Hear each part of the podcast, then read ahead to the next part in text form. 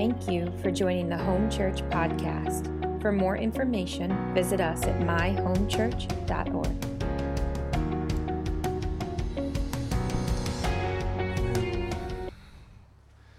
I know there's a lot of things that people are sensing in their heart during that time. So I just want to pray. If you would just join me in prayer. Holy Spirit, we thank you for what you're stirring in hearts. We're just asking nothing, nothing would hinder your work. Nothing hinder your work here, Lord. May every heart be open to what you're saying, what you're doing. Let the fullness, the fullness of what you want to do today, this is the day that you've created, Lord. May all that you have purposed in this day for every person here be done in Jesus' name. Amen. Amen. Amen. Thank you, worship team. Well, it's good to be with you guys this morning. Um, for those of you who don't know, Mark, Mark and Rose. How many know Mark and Rose? Getting married today, which is awesome. So that, oh, we got a lot of Marks, not Mark Dibino, Mark Singh. Um, so we're uh, we're excited. Mark and uh, and Rose are a huge part of this family, and they have a lot of family members. So a lot of them are right now getting ready for that. But um, but good to be with you guys this morning. I couldn't help when we were just singing that last part about um, the return of the Lord. I was thinking of Revelation 19, where it says the heavens are opened. You know, the same one who, when he was baptized, the heavens were split open. It says the heavens will be open. And it says, and behold, a man on a white horse will be coming in. And I just love it. The horse is purity, the white horse. White is purity, but it's bigger than that. The one who came in on a donkey will come back on a horse because a white horse was the horse for war, for battle. And it's a conquering king that is returning. What a day that that will be. Beautiful. Uh, um, let's just get it out of the way. I am that guy that put on a plaid because it's the first sign of fall. All right, so I'm all in. I had. I had a bunch of people just absolutely rip on me yesterday when we went apple picking because it was 80 degrees and I had my sweater and I was ready to go. So I am that guy. I'm excited for the fall. Um, but uh, but yeah. So most most of the faces I, I, see here have been with us at some some measure over the last few weeks, and we. Again, I know I, we, this is kind of the way we've started, but it's it's been um been a pretty intense few weeks. We've been really honing in on on repentance and we really feel this is what God is highlighting. And I, I just want to be so clear in this that when I come away with the Lord and I, and I just really connect with Him over this, the season that we're in, I do not believe it's, it's from a place of, of God's disdain for us. It's not that He's disinterested. It's not that He's threatening to disengage. And so it's like, God, what do we need to do? Um, I don't think it's God's disapproval by any means. Actually, I feel what the Lord's highlighting is deeply connected to His devotion to us. It's a sign of his dedication, it's a sign of his commitment towards us and the things that we long to see. So, although some of the stuff that we talk about gets pretty heavy, I, I just, I just feel like the, the, the God, God is fathering us. He's fathering us through this, and He's so good that when there's things in our life um, that we just want to kind of move past, He's such a like when I deal with someone, man, I'll get to a place I'll say, well, that's good enough, all right? That's good enough. God never does that because He cares about every little piece of us. And I'm so thankful that He's just putting His finger on things and, and not, not just allowing us to move forward in, in ministry, but, but He really cares for us. So, just to give vision, we've been talking about repentance. I don't know exactly how this will play out over the next few weeks, but I know it, with respects to repentance, I feel the Lord highlighting things like the fear of the Lord. I feel these things are going to come out. I feel God is really touching on purity. I feel God is really touching on consecration. Um, holiness of God. Now, each of these topics we go we can go into very unique lanes, right? They are distinct, but I do believe there's this sweet spot where they all really overlap. And I'm not sure, I know like in general I have an idea, but I believe God's going to take us on a journey. We're going to see all of these things are so connected to the season that, that we're in and, and again, to the things that we've been asking God to do. So, uh, with that being said, um, one of the topics that I feel God really wants to highlight, and we're going to do today, is called the discipline of the Lord. The discipline of the Lord. And I think this is, again, really connected to what we've been uh, talking about and where we'll go. So I, am not saying that each topic, fear of the Lord, consecration, we may not work through each one like systematically. We may hit one and then next week go back to another topic, however the Lord leads, but I know they're all connected, all right? So today I want to speak on the discipline of the Lord. Uh, and the beauty of it, as we've been talking about with repentance, I want to recapture it and I want to put this out before you. One of the main texts, probably the main text we're going to get into, it is. It is the main text. I went through the message already. It is the main text. is Hebrews 12. And we're to we're not going there just yet. I'm just putting this out before you. Hebrews 12 is where we're going to go. And the reason why I'm saying this is because what I'm about to share will really flesh it out when we get to Hebrews 12. But I felt like I couldn't wait to bring it up because I know, I know, I know that when we start bringing up a topic like the discipline of the Lord, there is some that will immediately begin to cringe inside. And the reason why is because of upbringings that they've had or things that they have witnessed. They've had actually atrocious parental discipline in their lives. They've seen abuse and they've seen just impure motives with it. And as a result, we can actually put up walls and really resist the discipline of the Lord because of this. But what I want to just put before you as we go on this journey is that in Hebrews, what we're going to see is that it says that the one whom the Lord disciplines, he loves. And it says actually that God's discipline authenticates your sonship, meaning his discipline over your life verifies and bears witness that you are truly a son and daughter of the Most High. Which means, which means, guys, we have to, have to, have to be willing to work through our misconceptions and even our hurts that we have experienced, because on the other side of rightly submitting to the discipline of the Lord is a greater knowledge of His love for you and a greater assurance that you belong to Him. And I don't want anyone to miss out on that. So even though there's some really intense things we're going to see, what it's unto is, is God's, God's discipline is always restorative, it's always redemptive. When you are His child, it's always purposeful doesn't mean it's always pleasant, Hebrews says, but it's always doing something in you. And the more that we can understand that part, the more we'll open our heart and journey with God when He when He puts His finger on things. All right? So, what I want to do actually is before we get into Hebrews 12, I want to um, briefly share a story that's an extension from last week. So, if you would turn with me to 2 Samuel chapter 16. It's a nice little breeze here. Amen. 2 Samuel 16. All right, we're going to unpack the discipline of the Lord here. Any amens for that? I believe we will at the end. Thank God for his discipline. We, we, we, we uh, really began to see this last week with David. Like God's discipline over David because he was so committed to David. So here's, here's what I want to just, I want to share something from chapter 16 of 2 Samuel. But for those of you who weren't, or just a reminder for those who were, last week we, we began to unpack the episode of David and Bathsheba uh, along with Uriah. And it was, again, there's a lot that's going on there. There's many lessons that burst forth from that story, and we begin to highlight them. You see warnings and encouragement through that, and we really begin to list those things out. But what I want to look at here is in chapter 16. Chapter 16 is, is still in the aftermath of the David and Bathsheba episode. Remember, we said that David's life spans in the scriptures about 40 chapters. That's an unbelievable amount of text given to one man. David is a very significant figure. And of those 40 chapters, we got a little sign leading. Would someone mind just grab? Oh, there we go. We got Rob. Rob coming in. Perfect timing, Rob. I don't know. It may not hold, so if you want to just put it flush against it, yeah. So so 40 chapters are dedicated to the life of David, but 10 of those chapters, almost a quarter, is connected to the story of him with Bathsheba and Uriah. That's Holy Spirit really wants us to understand how important this story is, right? We, we went into that. So what we're in chapter 16, we're still in the in the 10 chapters that are all connected to this. This is still the aftermath of what's taking place. And Nathan's words are actually just starting to come to pass. Now, this is almost 15 years down the road. Nathan's words are just starting to come to pass, okay? So here's what happens is that Absalom, if you remember, Nathan said, One of your own will come out of your house and will be your adversary. That would be Absalom.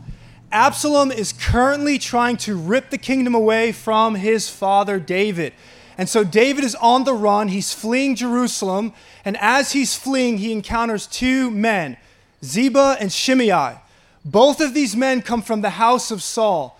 Ziba gives kindness to David, but Shimei actually will curse David, and that's what I want us to look at. So just stay with me. I promise is going to connect to discipline of the Lord. So 2 Samuel 16, verse 5. Everyone there? All right. David's on the, on the run, he's fleeing Jerusalem. Absalom is trying to take his kingdom, and it says in verse 5 when King David came to Bahurim, well, that sounded pretty Hebrew right there. I didn't mean for that to come out. there, there came out a man of the family of the house of Saul, whose name was Shimei, the son of Gera. And as he came, ready, listen, he cursed continually. Verse 6, very interesting. It says, And he threw stones at David and all the servants of King David, and all the people and all the mighty men were on his right hand and on his left.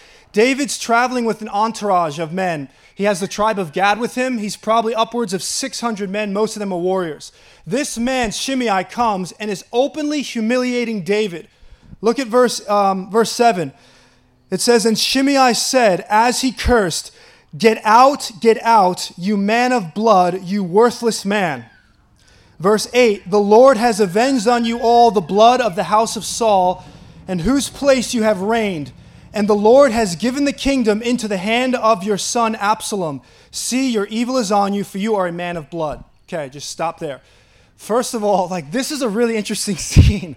David's with his men, and here comes Shimei. He comes out and he addresses him, and it says he begins to curse him openly humiliating the king of Israel. And he's actually says throwing stones, which is a sign that he wants death to come upon David. It's a sign he wants him to be stoned, right? What, what's, what's, what's fascinating is just the language and the approach that he comes with, calling him worthless man, get out, get out. The things that he's saying, though, are actually not true. Okay, I want to be very, this is actually really important. He's misinterpreting what's happening in David's life. Because David's on the run, he's saying, See, God is judging you and taking your kingdom, and he's going to give it to your son Absalom. He's misinterpreting it, and he doesn't realize that's not the case here. David was actually extremely kind to the house of Saul. So, so here's, here's why I'm saying this is that everything about what Shimei is doing is so off and wrong, right? Look at verse 9. This is one of David's men. It says, Then Abishai, the son of Zeruiah, said to the king, Why should this dead dog curse my lord the king? Let me go over and take off his head. All right. so, for those of you who think the Bible is boring, you just haven't read it. All right. We need some, we need some Abishais. When uh, those, what do they call it, keyboard warriors come out and start saying things, and Abishai says, You want me to take his head off?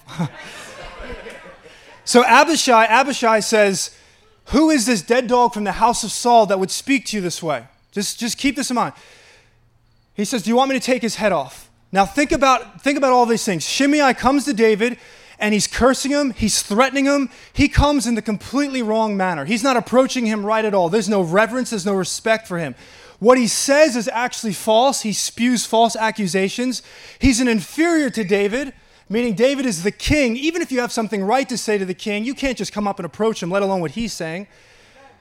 And he's from the house of Saul. So, by, by the law of the land, David would have a right just to take and uh, completely annihilate the house of Saul so that there was no threat of them ever trying to replace David's family from sitting on the throne. Everything about what's happening with this man is wrong. And yet, I want you to see how David responds to this situation. Verse 10 look what David says to the king. But the king said, What have I to do with you, you sons of Zeruiah?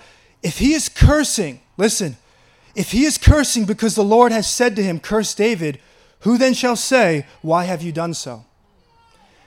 In other words, when this man comes at David in all of the wrong ways, David actually stops. Abishai says, Let me take his head off. And David says, No, stop. He says, What if this is God? What if the Lord is rebuking me here? What if the Lord is bringing correction into my life? What if the Lord is disciplining me through this? I do not want to miss it.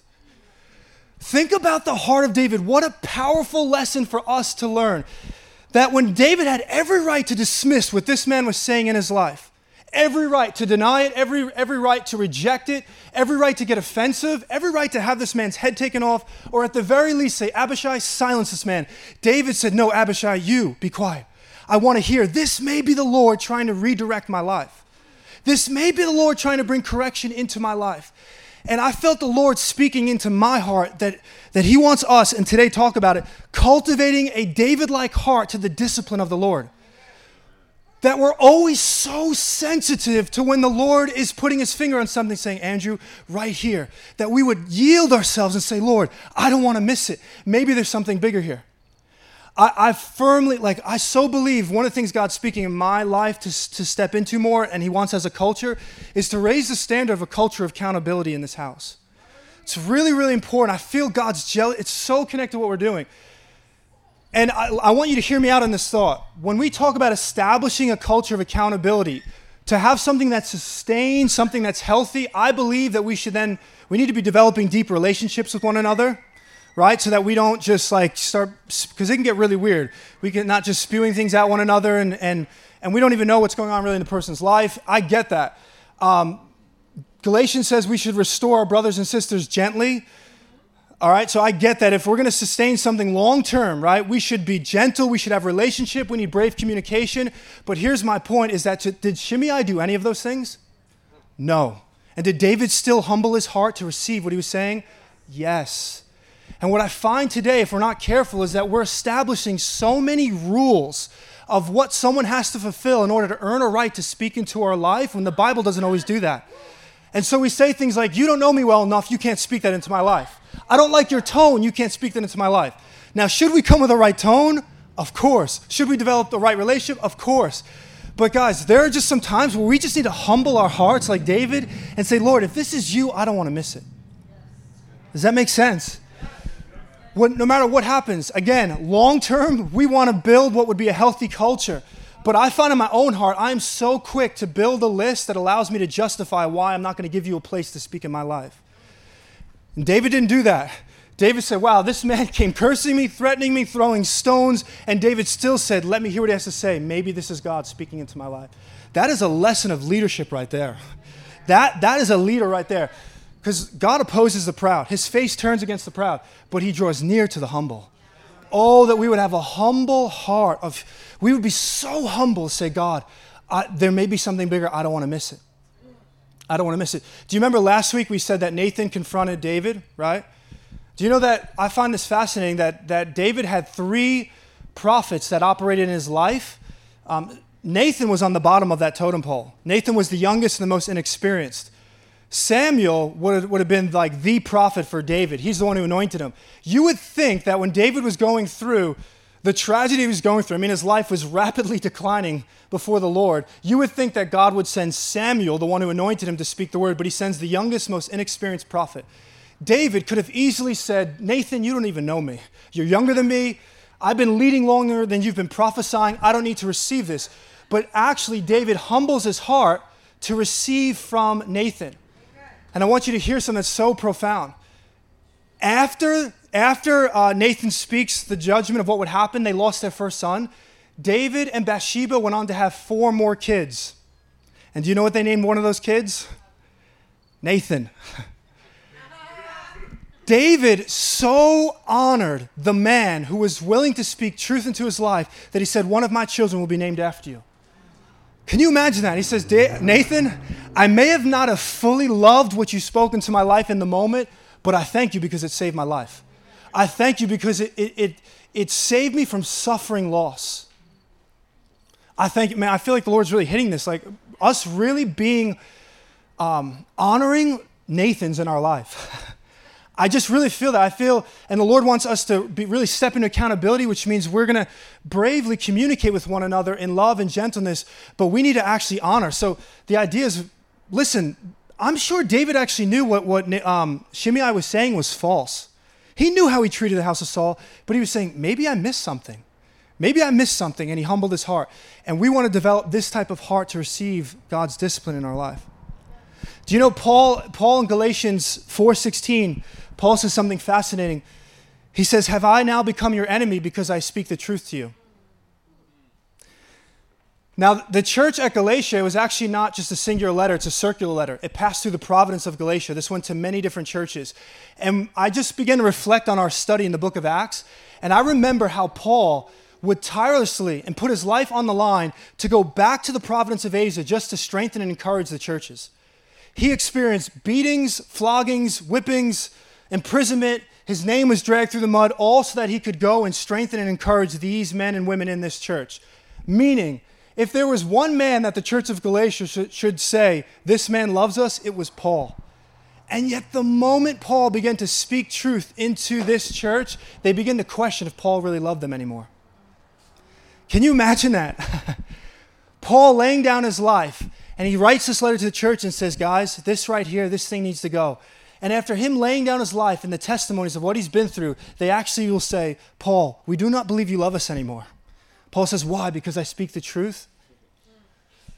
Paul, all you do is care about your letters and what you're writing in your little ministry. You don't care about us. And Paul says, Have I now become your enemy? I laid my life down for you. Have I now become your enemy because I'm willing to speak truth?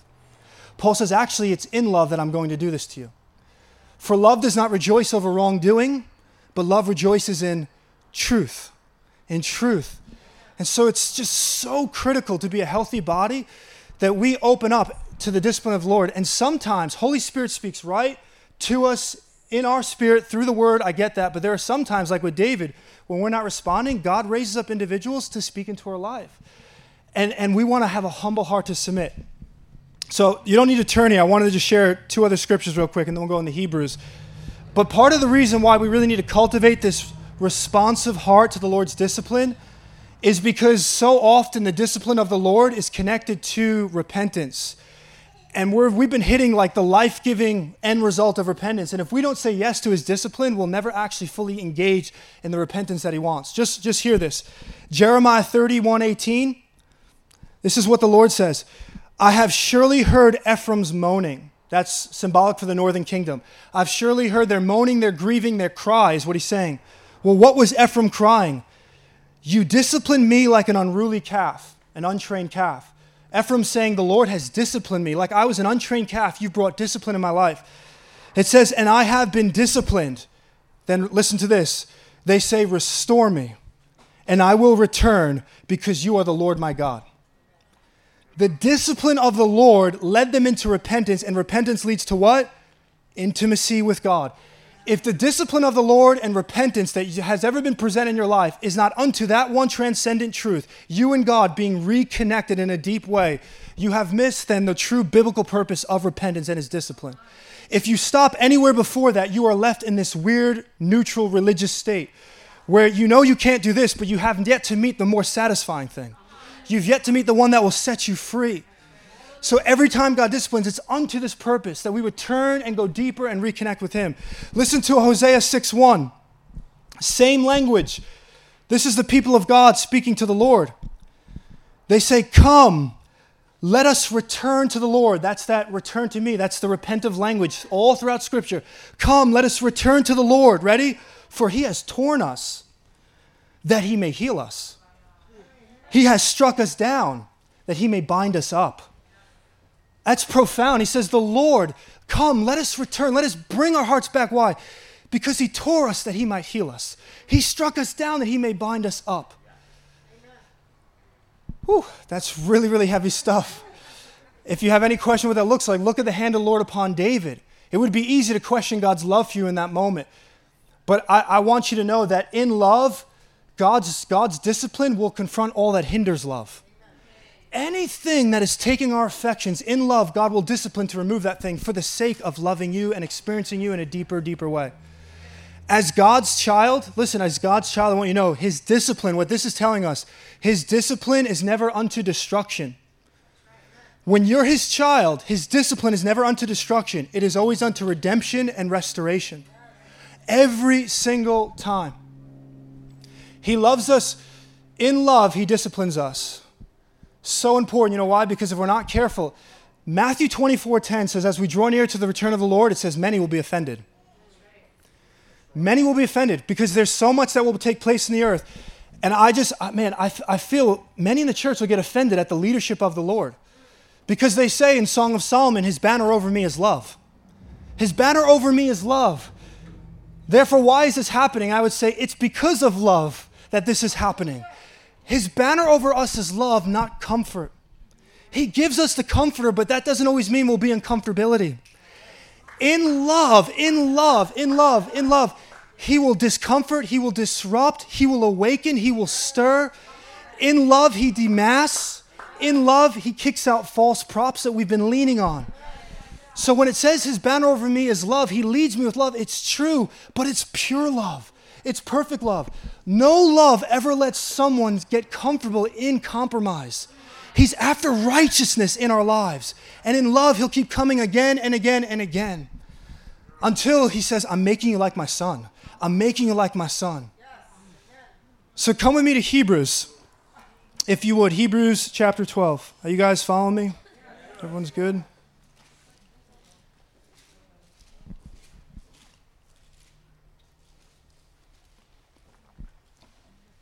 Hebrews chapter 12. I really share all of that just because I want, I want our hearts to be open. Again, I know I've said this, but I want our hearts to be open to the Lord's discipline. It's so important. So important to be growing as His children. And so, Hebrews 12, honestly, Hebrews 12 is probably known as the hallmark text when it comes to the Lord's discipline. I'm sure many of you have, have read it. Um, and my hope is that we're going to understand in a better degree his motivation, his purpose, and the different ways that he can discipline us for the purpose of us opening our hearts, that we would not close our hearts, we would not get resentful or bitter, offended, but we would say, Lord, have your way. All right? So there's something that happens in the beginning of this passage in verse 3 that I, I need to like get a little teachy for a second. Because at this point, I've only shared one type of the Lord's discipline, which is his corrective discipline. But there is another type that the writer of Hebrews mentions here that is actually a major part of this text, which is his instructive discipline. And I'm going to share the difference here. Look, look at what he says in verse 3.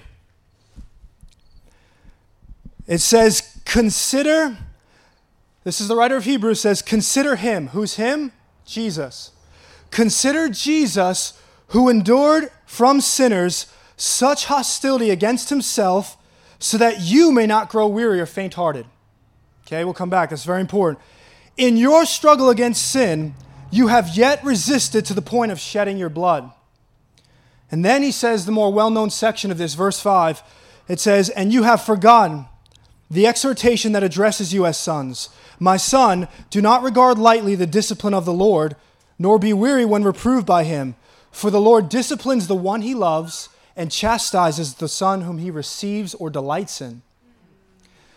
Okay, so the writer of Hebrews, everyone paying attention to this, because not everyone, listen, the Lord does not always discipline because we've done something wrong. Okay, there's another type of discipline that God brings us through, and that's what the writer of Hebrews is saying here, because he's, connect, he's trying to encourage them by getting to reflect on the life of Jesus. Clearly, what's been happening through this passage and the rest of Hebrews, we know, is that they are facing intense persecution, intense temptation, trial, hardship to the point that they are in, the, in danger of misinterpreting their present circumstances as a sign that God no longer loves them, He's no longer with them, He no longer cares about them, that they're not really His children, they don't belong. And the writer of Hebrews is saying, Stop, wait one minute. And he's making a, a, a connection between what happened in the life of Lord to, to the Father disciplining Jesus, is what he's saying. Now, did Jesus ever sin? Which means Jesus was never disciplined out of correction. The Lord will discipline us of correction, but there's sometimes the Lord disciplines us in a different way. So he says, Do not grow weary in what you're facing and experiencing. Consider Jesus who endured such hostility at the hands of sinners. So here's, here's, here's how I would illustrate this from the role of parents. I find that this text, when I think about parenting, it really helps me. Sometimes it can really hurt us. Um, but a parent, there's really um, two different ways that, that a parent can uh, can discipline. They can bring correction or they can bring instruction. For example, my son can do something wrong and I can correct him, and that's a form of discipline, right? I can take something away, uh, take a privilege away. And honestly, up until this point, we've been really highlighting the corrective discipline of the Lord. But there's another type of discipline that a, that a parent can bring. It's not in response to the child doing something wrong, it's just actually it's, it's evidence of how committed the father or mother is to seeing the child grow in maturity.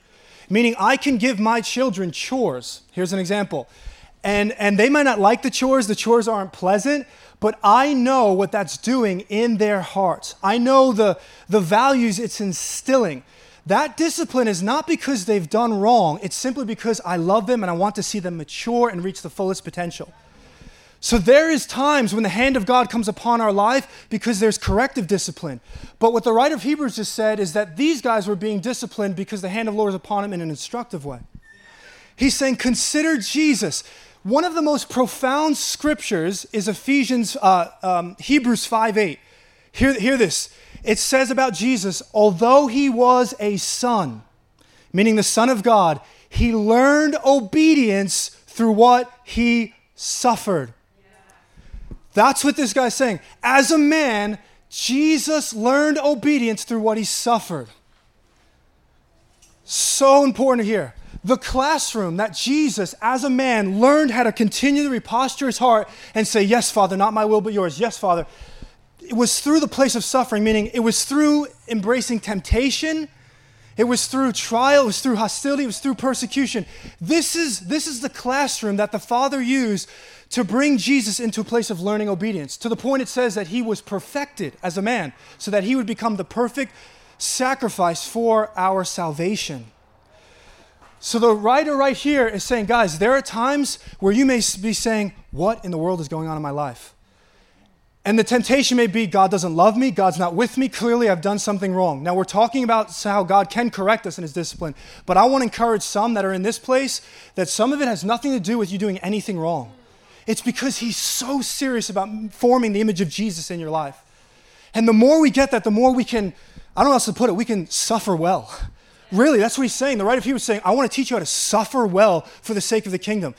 When you get on those moments when you drop to your knees at your bedside and there's tears flowing, saying, Why is this happening? The Father will come and whisper and say, I'm making you like my son. I'm making you like my son. And just as the son, the son, was taught in the place of suffering, I'm doing it in your life as well. John Piper has one of the most fascinating, I, I thought, like provoking quotes. And he said this about this. He says, God's discipline may be on us not simply to discipline, meaning it may not be simply because you've done anything wrong, um, but he says, but it is to stretch and broaden us in righteousness. There are times where God is, again, does not discipline you because of wrong, but it's because God is so committed to seeing righteousness come forth in your life. This is the pruning principle. Do you know that God prunes us? Sometimes it's to get things out of our life, but many times God prunes us to take what you're being faithful in and to make it even more fruitful. So there's things that we can walk through that God says, I'm going to discipline you through this. Like, like it's like I'm giving you chores. And you may say, why? But he says, because I'm doing something in your heart that you don't understand right now. So I want to just put before you, if the hand of God is upon you in, in a corrective sense, rejoice. Because it's a sign that he loves you and he's committed to you. And if the hand of God is upon you in an instructive sense, rejoice. because it's a sign that He loves you and He is committed to you. In all things, rejoice because you are His son and daughter and He loves you and He's committed to your growth. He will never, He will never, never shed a, waste a shed tear of His beloved. Never. So let's, let's keep reading this. So again, there's two different types of discipline we can experience. Verse 5 now, let's read it again, says, and have you forgotten the exhortation, meaning they were probably forgetting this, that addresses you as sons? So he's about to quote Proverbs 3 11 and 12. He says, My son, my daughter, do not regard lightly the discipline of the Lord, do not treat it carelessly. He says, Nor be weary when reproved by him, do not be crushed by it either. Verse 6 Why? For the Lord disciplines the one he loves and chastises every son whom he receives. Why can we not be crushed by discipline? Why can we even rejoice? Because his discipline over our lives, it's not a sign that he's not with us. It's actually, it's not contradictory to his love. It's actually an expression of his love. It's actually expression. Just listen, listen to some of these verses. Again, you don't need to turn here. Jeremiah 12, 7. This is this is when Israel was at its most tragic moment. God was handing Israel over to the Babylonian Empire. Okay? There was no more tragic, devastating event in all of the Old Testament for Israel than this. Babylon ransacked Jerusalem and the temple. Yet look what God says in Jeremiah 12 7. The Lord says this I, meaning God, have given the beloved of my soul into the hands of her enemies. Wow. God says, I've, be, I've, I've given the beloved of my soul into the hands of her enemies. The Lord says, I have given her up that I may wake her up, but she will forever be my beloved. You say, why in the world would God ever do something? If He loves me, why would He ever do this? And again, I've just through studying through the scriptures, what I've found is that there are really two methods, if you will, of God's discipline in our life. One of them's here. Let me, let me say this. with, I'll use a parent example. If you ask your child to clean their room and they don't do it, imagine that. they don't clean their room. A parent can do one of two things. A parent, A parent can remove a privilege, can give time out, right? Can say, this will happen until you clean it. So there are things where God in love will say, I'm not going to move forward because what I'm after more than anything is you and your wholeness. And I'm not just going to keep progressing until this thing gets addressed. That is a way in which the Lord can discipline us. But the parent can also do another thing. The parent can say, I'm not going to take anything away. I'm just going to let you live in that room until one day you wake up and say, What am I doing? and what the parent is doing is, is they're actually, he's, we're handing our child over to reap, to reap really what we've been sowing in hopes that it would wake us up and say, Why am I doing this? And there are times when God, the prodigal son, in love, the father let the younger son run away and he let him let him spend all of his riches in love. He let him do that. Why? Because he didn't he wanted to i'm going to teach you a lesson. No he says in love i'm going to show you that what you're chasing after is so dissatisfying compared to me. And you're going to come to your senses and return back to me. His discipline is always unto this. I've experienced this where i've been sowing into things and god has actually given me over to it so that i say why do i want this God, spending time with you instead of spending time on the screen is better, is better, right? So in this case, God's handing the Israelites over to Babylon. Why? Because He's showing them that the way that you're living will eventually lead to this. You're living like the nations, so I will show you what it's like to live in the, the nations, so that you say, Never again, God, we want to live for you. Isaiah 63 9. This is another one. Just, just don't, you don't need to come here. It says, in all their affliction, meaning in all of Israel's affliction, he, God, was afflicted. In all of Israel, when God was disciplining Israel, it says, when they felt affliction in their hearts because of God's discipline, it says, God was afflicted in his heart because of that. And it says, and he loves them and he redeems them. That means when the Lord is disciplining us, he says, My heart hurts because your heart's hurting. But I love you so much that I will not back away, nor will I back down to what I'm doing here. How many of you have ever heard growing up, or now have said this? How many of you have ever disciplined your child and said, This is going to hurt me more than it hurts you? okay, my father's not here right now, but I would tell him if he was here too. My father has bear claws. Okay? When he would say that and a spanking was coming, I'm saying, Yeah, right, you're kidding me. this will not hurt you like it hurts me, right? But now, on the other side of parenting, I can truly say that there is an affliction I feel in my heart when I discipline my child. And I know that they don't fully understand it because they don't have a big enough perspective. God has an eternal perspective. See, we would have laughed at the cross for a moment until now we've seen what it, the, He's done through it. We would have said, How could you ever do that? In love, how could you do it? But now we understand what God was accomplishing through that. And I just want to say that there, there are times where the Lord is doing things, and I want you to know that He feels pain because He feels what you feel. He really, really does. You know what? I want to ask you to read this. Hold your spider. Come with me to Revelation 3, if you would. Please.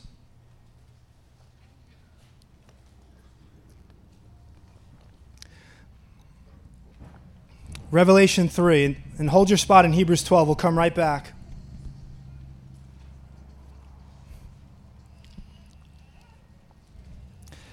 And I just want to read these few verses. I want you to see it. I'm reading more than a single verse. That's why I just want you to see it for yourself. But Revelation 2 3, um, there's seven letters written to seven churches of Asia Minor. A lot of you probably are, if you're aware of anything in the book of Revelation, this is probably one of the more popular areas.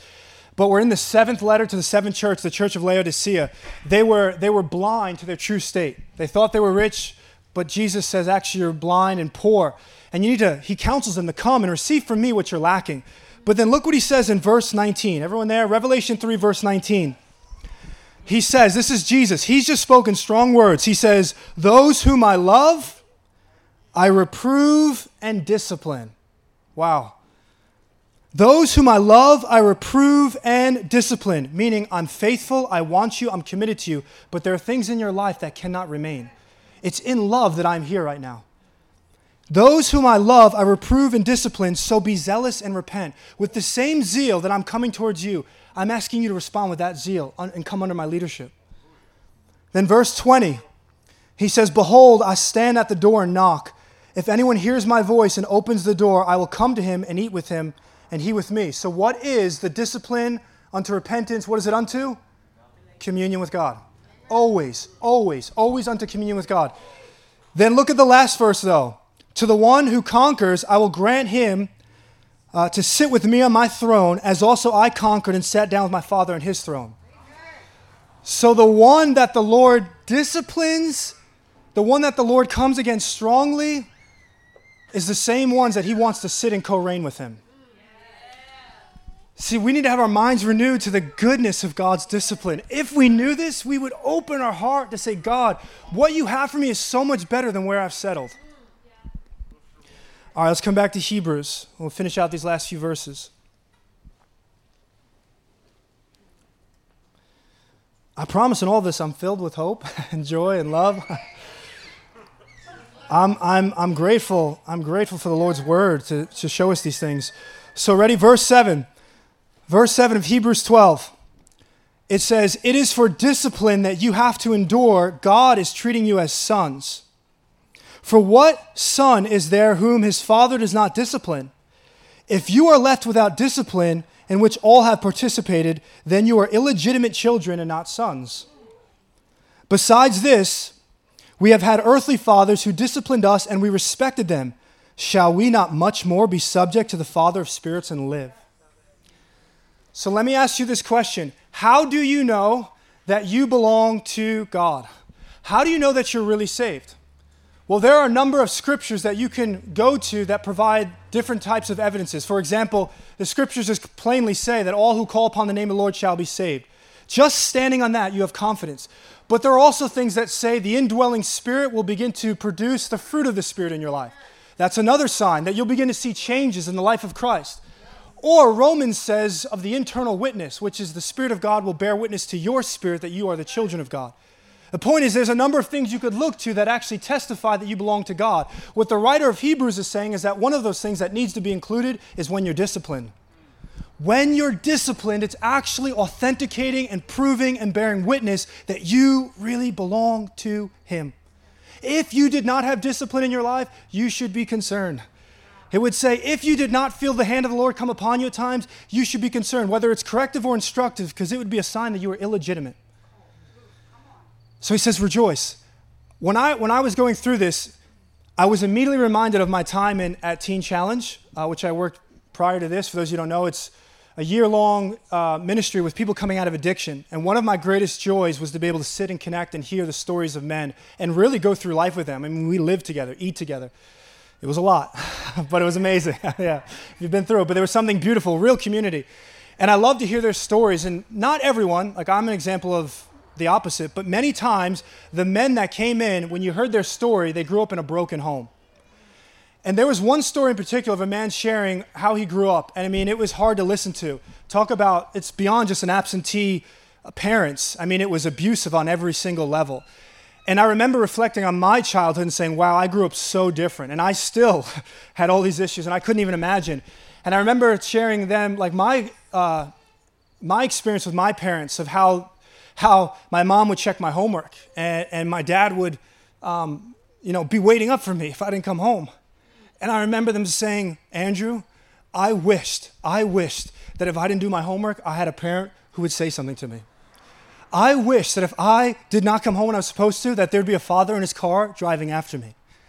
And what I realized, what they were longing for, is that through that discipline, they were actually identifying that, that they would have been cared for. That, that someone actually loved them so much that they were willing to be that role in their life. And I realized growing up that the thing I often rejected the most was one of my greatest sources of security. I felt so secure growing up. You know why? Because I had a mom and dad that loved me enough to discipline. And the Lord loves us so much that He will discipline us. Amen. He will discipline us and He will say, I love you so much. And the writer is saying, take heart in that, that there's a security that we find from that place.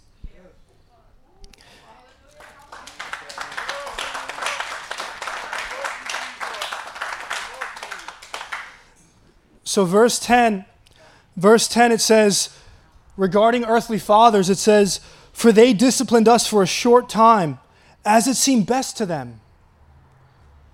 But he disciplines us for our good. Listen, that we may share his holiness. God, God's discipline is perfect and it's pure. It is not always understandable, but he never misses the mark. And I was reminded in Ephesians chapter 6 Paul speaks about the different dynamics of relationships, husband, wife, in chapter 5. And then chapter 6, he speaks about father and son. And he says this Ephesians 6 4. He says, Fathers, do not provoke your children to anger, do not exasperate your children. Do not be so overbearing that you actually cause their hearts to get hard towards you. He says, But bring them up in the discipline and instruction of the Lord. Do you know why God can write this? Is because He is the perfect example of that. God never provokes us. He never exasperates us as, as a father discipline. His discipline is never irrational. It, it's, it's, um, it's, it's never out of control.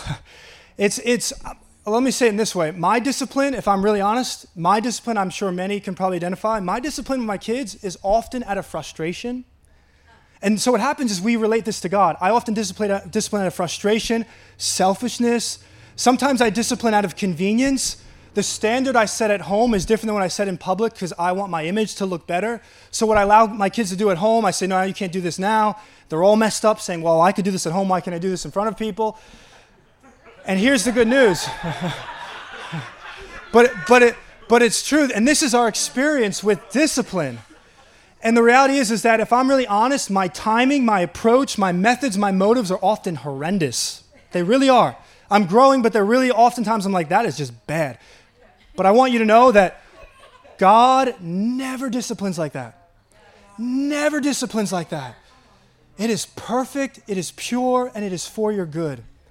And his discipline, the end result, look what it says in verse 10, is that we would share in his holiness. Again, you'd say, God, what are you doing? And he would say, I'm making you like my son. And then finally, the last verse I want to read, verse 11. It says, For the moment, all discipline seems painful rather than pleasant. For the moment, it seems. It means that there's something creeping under the experience of discipline that's really good that maybe you can't see right away. Bible says that the, the sufferings of this earth, the, the afflictions of this earth, are light and momentary compared to the eternal weight of glory that is coming. Light and momentary. For the moment, all disciplines seem painful rather than pleasant, but later it yields, here's the key, the peaceful fruit of righteousness to those who have been trained by it. There, there's a, a pastor I've come to just really love, Dr. Sam Storms, and, and I want you to hear this because it's not that we delight in the discipline. That would be bizarre. No one delights in that. Okay? What we're delighting in is what it's producing, that it's profitable. It would be bizarre to, to, to delight in a, an experience that is unpleasant, but what we're delighting in is what it's producing. And Dr. Sam Storms says this in speaking of God producing righteousness in us, the measure of true love is the pursuit of righteousness in the one loved. I'll read that again. The measure of true love is the pursuit of righteousness in the one who's loved. In other words, if you want to know how much someone loves you, look at how much they're desiring to see righteousness come forth in your life. No one wants you to walk in righteousness more than Jesus Christ. One of my favorite scriptures is Hebrews 1 9. It says, The Father anointed Jesus with the oil of gladness. Right? Beyond his companions. How many that's that means Jesus was glad. That's why children didn't come up to the Pharisees. Because they were miserable. Children ran to Jesus because he was glad. He was happy, right? How many want the, how many want the oil of gladness upon your life? Right? Okay, well this is how this this is how that verse starts. It says Jesus hated wickedness and loved righteousness. Therefore, he was anointed with the oil of gladness. See, Jesus is working righteousness in us, which is the very source of your gladness. He's bringing us to a place where we're actually being led into the very things that make our heart come alive.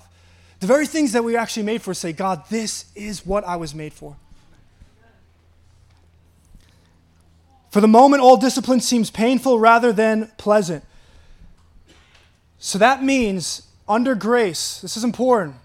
Under grace, if we're not careful, we, we, can, we can project something that's not true. Well, if you're under grace, you'll never experience a painful experience in your heart. That is not true. There are times when you can really experience painful things under the grace of God. But what we know is what it's doing. Just read Psalm 38. David was under the grace of God. He experienced real pain, but it was producing something that was amazing in his life. And then the last part of this that's so important is that it's later it yields the peaceful fruit of righteousness to those who have been trained by it. Meaning all that I've shared, right? The instructive discipline of the Lord, it's like you're being trained. Either one, we're being trained. And what this says is that if righteousness is going to be produced in our life through discipline, we have to be trained by the discipline. Meaning, it is possible for the Lord to discipline us and we're not trained by it. It's possible for us to not fully submit to what God is doing in our life. It's possible for us to have resentment towards it. It's possible for us to put up walls. It's possible for us to really not enter in. It's possible for us, for me, I know, to develop a victim mentality and make God a victimizer. And then I bring in friends as rescuers. And you create this ecosystem because we won't repent. It's victim, victimizer, and we look for rescuers. And rather than saying, God, you are just, you are good, Lord, I will not deflect, I will let you lead wherever you want to do, God. We will be trained by it. Verse 7, verse 7 says that we need to endure the discipline of the Lord. That does not mean hunker down and just make it through.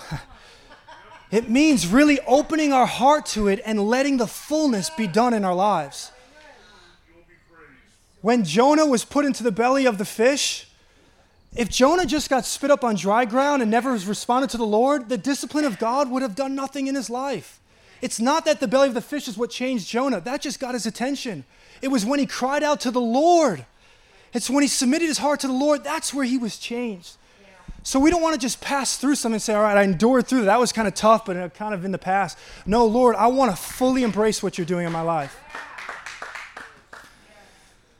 Whew.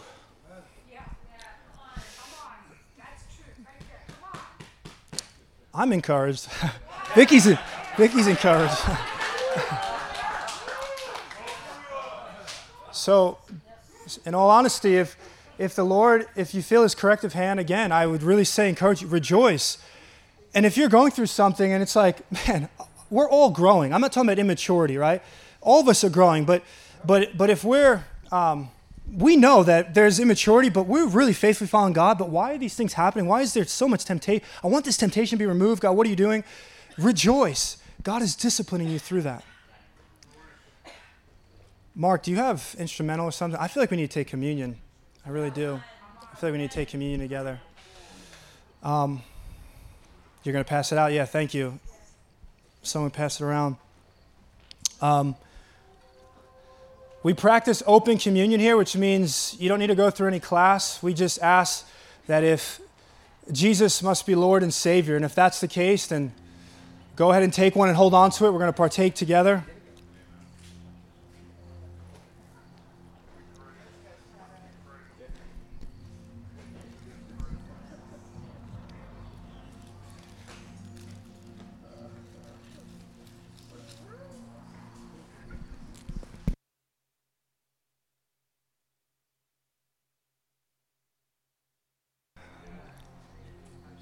So just hold on to everything. We're going to partake together. I really invite you to settle your heart before the Lord, whatever you need to do. If it means eyes closed, whatever it looks like. But I just think there's a source of encouragement we're going to receive right now. We're going to consider Him who endured such hostility. As we were closing, I just felt the Lord just remind me and bring us back into that.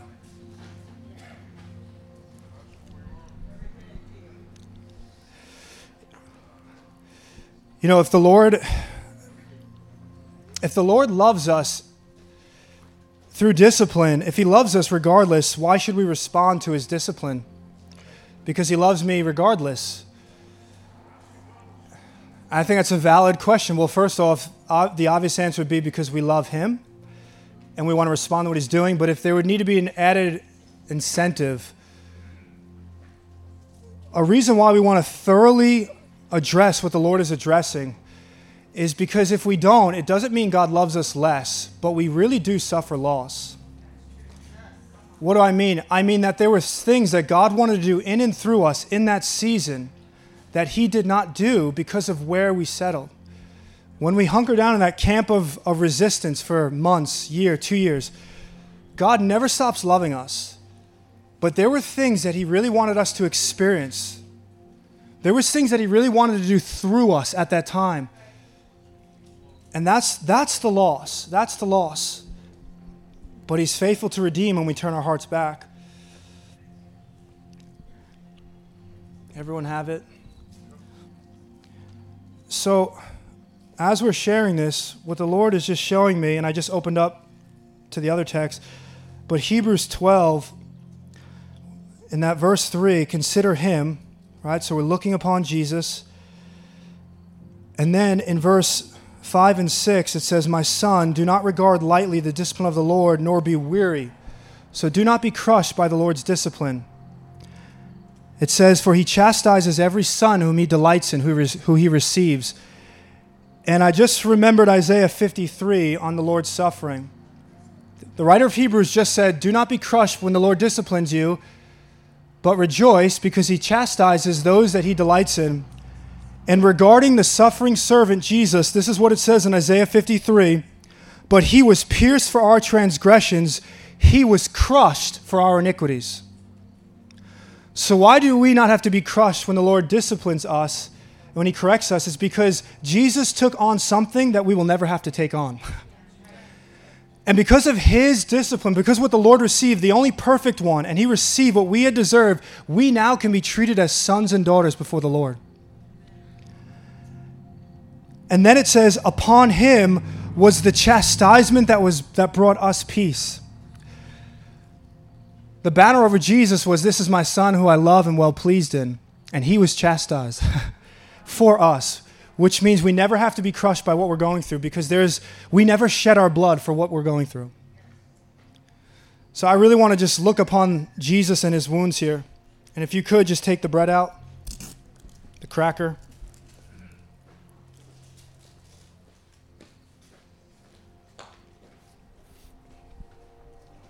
Thank you, Lord. Thank you, Lord.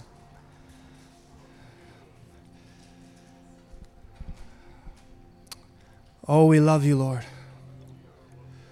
Oh, we love you, Lord. Oh, we thank you for your word, Lord.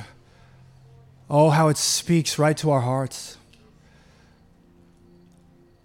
Thank you that you are a good father. Thank you for your commitment towards us. Thank you that you embodied love.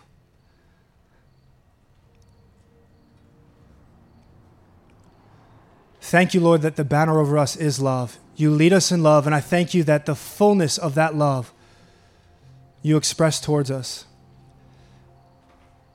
Jesus, I just pray right now that as we consider you, who endured such hostility, I pray for encouragement to hit the hearts of your people.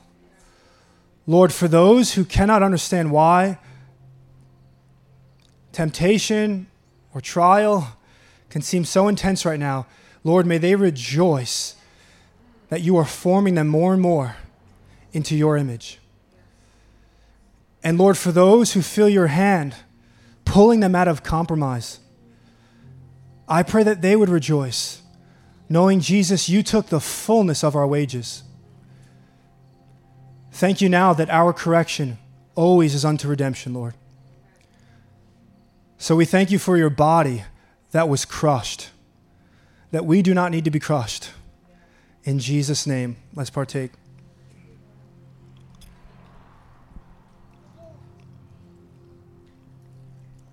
Thank you, Lord. If you want to open up the juice, please.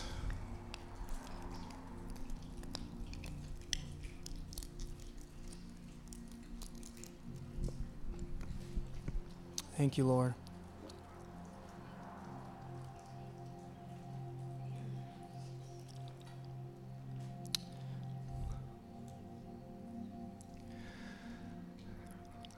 In Hosea, they said, Come, let us return, for he has torn us and he struck us down that we'd be healed and binded up. But Lord, never have we ever experienced the way the Father had pierced you on the cross. Lord, truly you were torn for our sins. Truly you were struck down.